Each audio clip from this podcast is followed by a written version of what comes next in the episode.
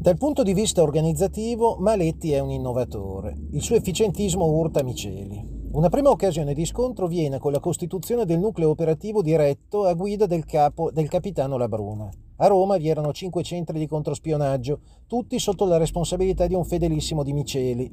Maletti vuole instaurare una struttura operativa parallela che risponda solo a lui. Lo scontro Miceli-Maletti risponde a una più ampia divisione, apertasi nell'intelligence occidentale col declino della guerra fredda. Il servizio segreto tedesco, che aveva forti legami con Maletti, con l'avvento di Brandt e dell'apertura all'est, aveva cacciato Ghelè nella sua rete di estrema destra. Vi era poi una competizione Stati Uniti-Francia tra chi stava con Israele e chi anche per interesse economico e petrolifero si mostrava più aperto verso gli arabi. Anche la CIA era attraversata da uno scontro interno. Ecco dunque la cordata Maletti, CIA filo Israele, servizi tedeschi Ostpolitik più gli anti-arabi. Non... E questo è importante da sottolineare per comprendere cosa stava accadendo all'interno delle strutture eh, della strategia della tensione verso la metà degli anni 70. In quello stesso periodo eh, ovviamente inizia una, uh, un cambiamento e una eh, ebollizione, tra virgolette, anche all'interno appunto eh, di quegli apparati dell'estrema destra che erano legati ai mondi, diciamo così, dei servizi segreti e dei servizi segreti militari e eh, dall'altro lato della, della polizia e del Viminale di cui abbiamo parlato. Non tutti i militanti del centro studi Ordine Nuovo seguirono Rauti nell'MSI nel novembre 69, questo l'avevamo detto. Massagrande e Graziani rifondano il gruppo come movimento politico Ordine Nuovo. Stando alle fonti del Viminale, Rauti non scioglie i suoi nell'MSI, ma conserva una struttura clandestina legata al movimento politico Ordine Nuovo. Nel 71 la Procura della Repubblica di Roma avvia un procedimento contro Movimento Politico Ordine Nuovo per ricostituzione del partito fascista. Nell'ottobre del 73 il pubblico ministero Corsio chiede la condanna degli imputati. Ovviamente questo era un segnale politico dato dalla stessa destra DC e da Taviani al Viminale, che rispondeva a due diverse esigenze. Primo, facilitare il dialogo col Partito Comunista e per Taviani rifarsi una verginità democratica antifascista. Cosa scrive su Taviani Moro nel suo memoriale? Dice Moro, di matrice cattolica democratica Taviani è andato in giro per tutte le correnti. Larg- efficienza, larghezza di mezzi, spregiudicatezza sono le sue caratteristiche. Nel 68, quando io esco dai Dorotei, cioè dai centristi, lui mi aspetta al varco e parla di una DC che deve spostarsi a destra in un'intesa con l'MSI, poi più tardi cambia idea e si ravvede che l'unica possibilità è uno spostamento verso il PC.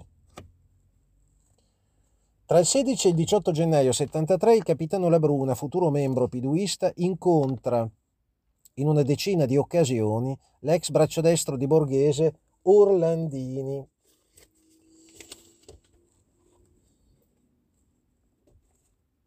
La Bruna ne conquista la fiducia mettendosi a disposizione per un nuovo colpo di Stato e si fa raccontare i particolari dell'operazione Tora Tora Tora, il golpe borghese, quello del dicembre del 70, quello che era stato bloccato all'ultimo momento. Di nascosto la Bruna registra le conversazioni. Il 29 marzo del 74, mentre è già in corso l'inchiesta Rosa dei Venti, incontra un altro congiurato, Lercari, e lo registra. Il primo dicembre viene revocato il mandato di cattura per Borghese, che si prepara al rientro. In febbraio aveva scritto un promemoria sostenendo che il golpe era frutto di un'invenzione del Partito Comunista Italiano. Il SID in quel momento lavora per una ripresa delle indagini. Gennaio 74.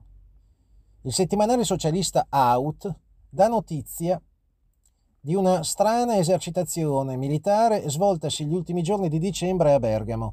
Reparti dell'esercito hanno simulato l'occupazione della prefettura, del municipio, eccetera, hanno raggiunto le abitazioni di sindacalisti ed esponenti della sinistra, calcolando i tempi necessari a raggiungere i comandi militari. Nello stesso periodo giunge notizia dell'installazione di una centrale d'ascolto gestita dalla ITT presso una delle direzioni generali del Ministero delle Poste. Paese Sera poco prima rivela la presenza di ben 2400 cavi anonimi nella questura di Roma per l'intercettazione di altrettante linee forse? Il ministro della difesa Tanassi spiega un improvviso stato d'allarme nelle caserme in quei giorni con un'esercitazione in vista del divieto della circolazione delle auto, le cosiddette domeniche bianche, ricordiamolo nel 74. Poi parlò di un'esercitazione con rischio di un attentato palestinese e di un errore di decifrazione di, so, di un sottufficiale del SID, quindi un errore di valutazione che aveva creato un allarme, un falso allarme. Il 28 febbraio del 74 il eh, Partito Repubblicano Italiano esce dal governo causandone la caduta. Rumor viene riconfermato Presidente del Consiglio in un nuovo governo DC, PSI, PISD, con l'appoggio esterno del PRI. Unica novità, Andreotti torna al Ministro della Difesa.